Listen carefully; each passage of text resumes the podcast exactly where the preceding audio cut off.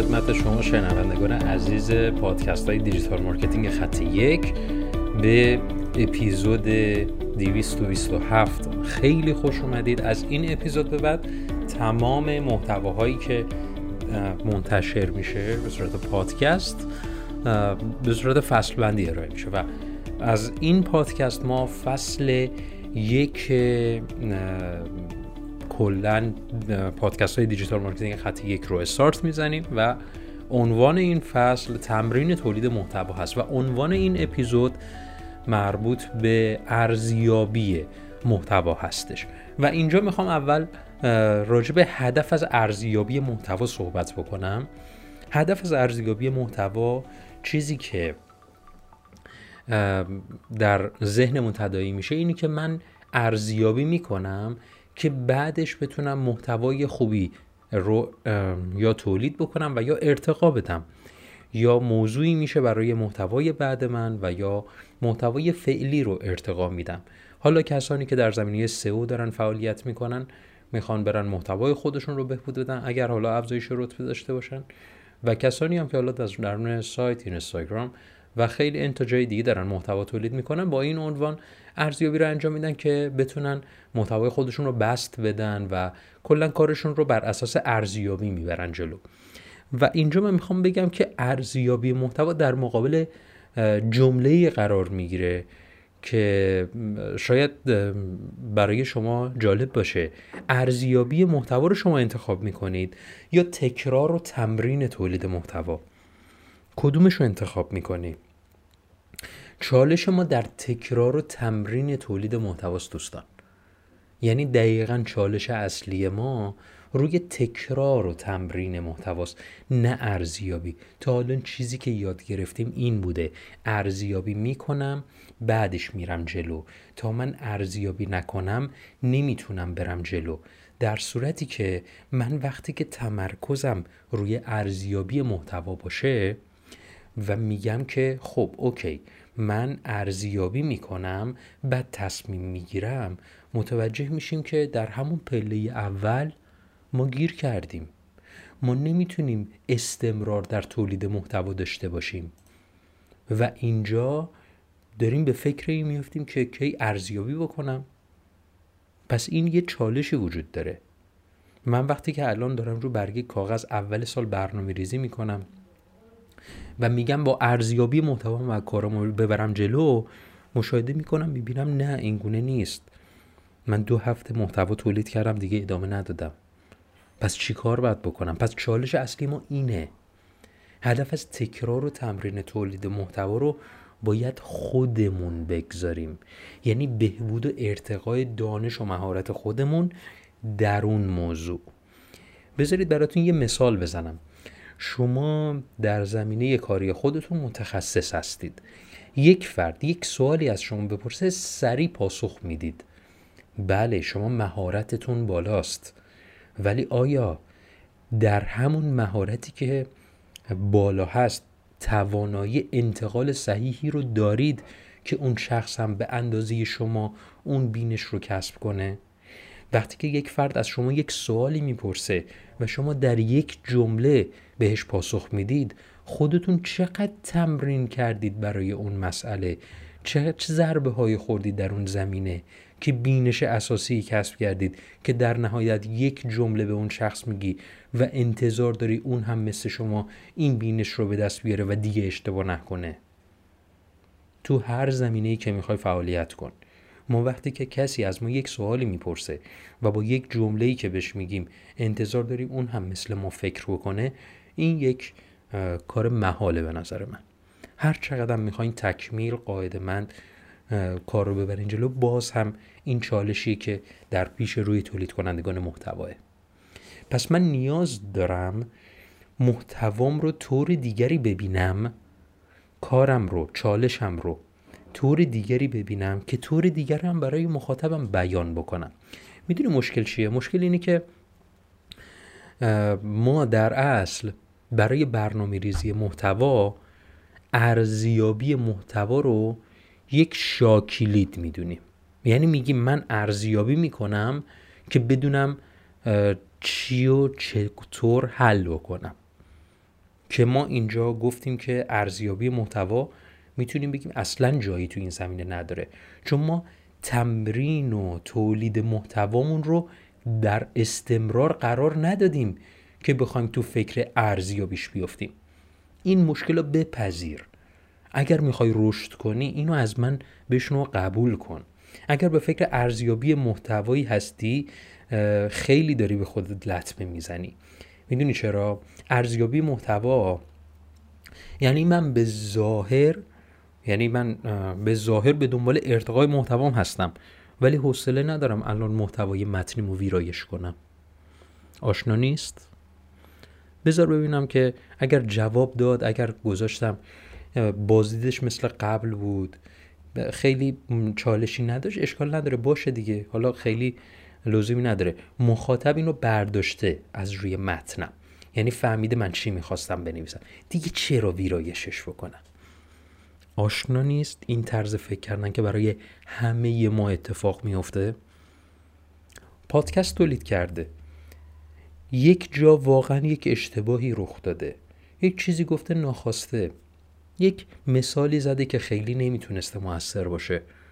اینکه حالا من اصل مطلبم رو انتقال دادم. بذار ببینم که خودم هم بارها دچار این مسئله شدم. که خدا رو شکر تونستم حالا یه مقداری بهبودش بدم. که هنوزم تا هنوزه در فکر ارتقای محتوام هستم. ولی می‌خوام الان به این بپردازم که ارزیابی محتوایی باعث میشه که تمرکزت روی بهبود در آینده باشه. در صورتی که باید تمرکزت روی همین محتوایی باشه که می‌نویسی رکورد می‌کنی و اون رو منتشر می‌کنی. باید تمرکزمون روی محتوای کنونی باشه. شاید این سوال برات پیش بیاد که کی باید ارزیابی داشته باشم؟ پس با این تفاسیر من پس من کی باید به فکر ارزیابی محتوام باشم؟ خیلی سوال مهمیه. ما باید موقعی به فکر ارزیابی بیفتیم که در تعداد و بسترهای وسیعی ما بازدید کننده برای محتوامون داشته باشیم و بعد به فکر ارزیابی بیفتیم. خیلی نکته مهمیه. یعنی من اول از همه سعی می‌کنم در وسعت بسیار بالا محتوا تولید بکنم و بعد به فکر ارزیابی میفتم یادت باشه میگم به فکر ارزیابی نه به فکر کیفیت. این به این معناست اینو من گفتم که متوجه بشید که من منظورم این نیست که کیفیت محتوایم رو بیارم پایین. نه. اصلا ابدا. وقتی تمرکزت روی تولید محتوا برای درمان خودمون باشه اون وقت محتوایی تولید می‌کنی که واقعا به درد می‌خوره. تو اول خودتو باید درمان کنی با اون محتوا. بعد به فکر محتوایی باشی که برای دیگران می‌تونه مفید باشه.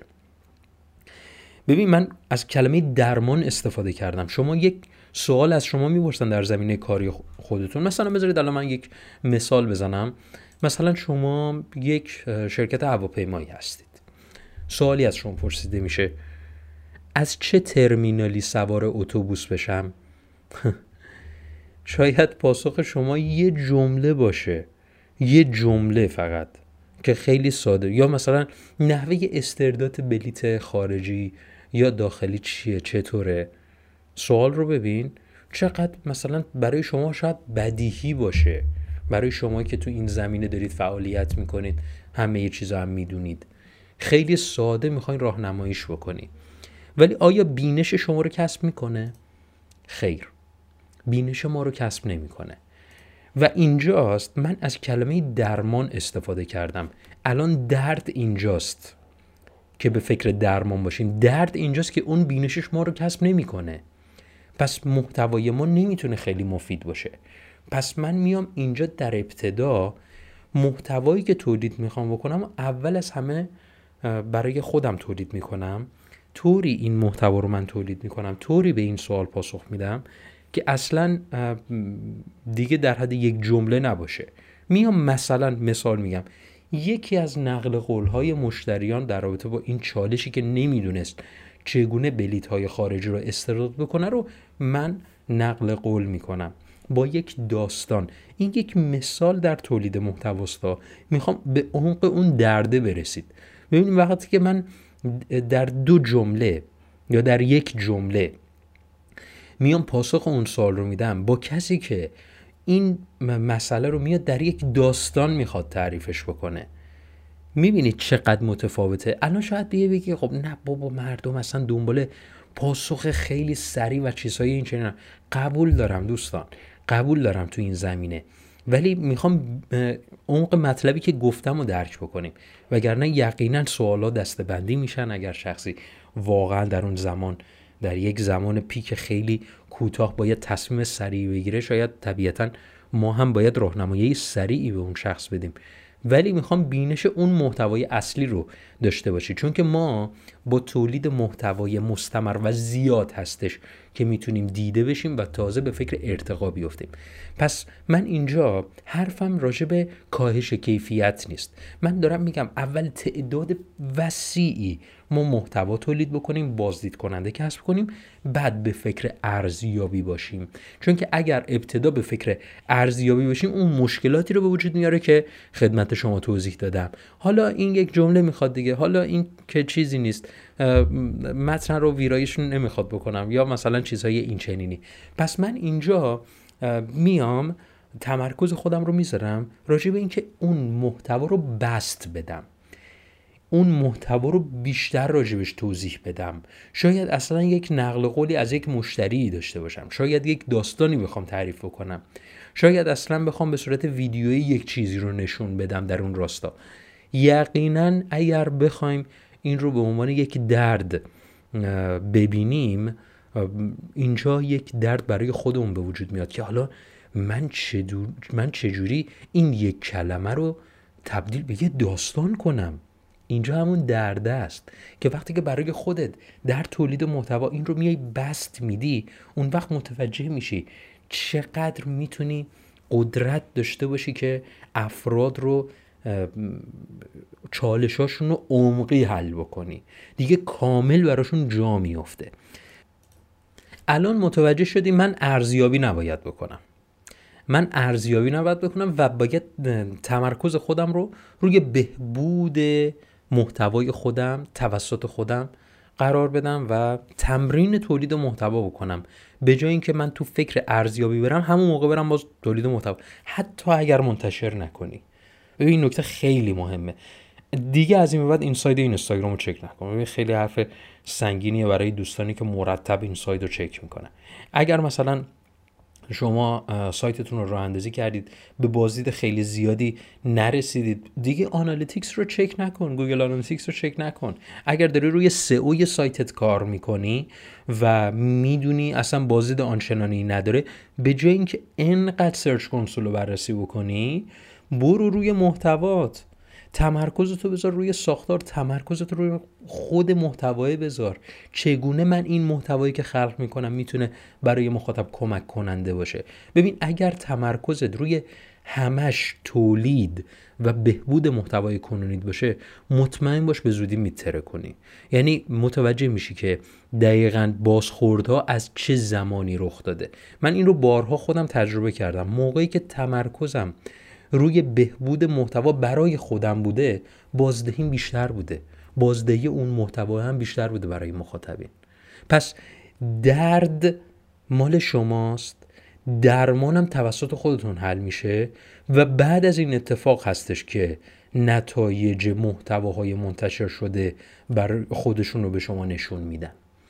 تمرینی که بهتون دادم رو فراموش نکنید. دیگه Analytics رو موارد این چنین رو شما بررسی نمی کنید به این علت که در وسط بسیار زیاد و مستمر تا به حال محتوا تولید نکردید. پس در ابتدا ما همه ارزیابی ها رو می‌ذاریم کنار و تمرکز خودمون رو می‌ذاریم روی تمرین و استمرار در تولید محتوا. لطفا نظر خودت رو برای من در همین اپلیکیشن پادگیری که الان داری گوش می‌کنی برای من کامنت کن. من در این زمینه دارم روی دوره آنلاینی به نام کلاب کار می‌کنم که به زودی هم ثبت نامش آغاز میشه. حالا لینکش رو در ادامه برای شما می‌ذارم که اگر تمایل داشتید شرکت بکنید. درون این کلاب ما تمرین تولید محتوا با مسائل بهبود فردی رو داریم. از نظر من تمرین تولید محتوا با بدون بهبود فردی مسائل بهبود فردی میشه صرف یک سری قالب قالب های تولید محتوایی که بیا مدت استفاده می‌کنیم باقیشو می‌ذاریم کنار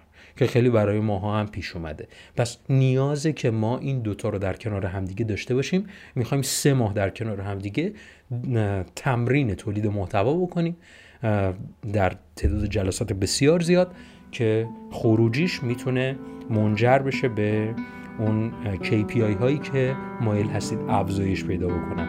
پس ما اینجا تمرکز خودمون رو گذاشتیم روی تولید محتوا. تا پادکست بعد فعلا خدا نگهدارتون باشه.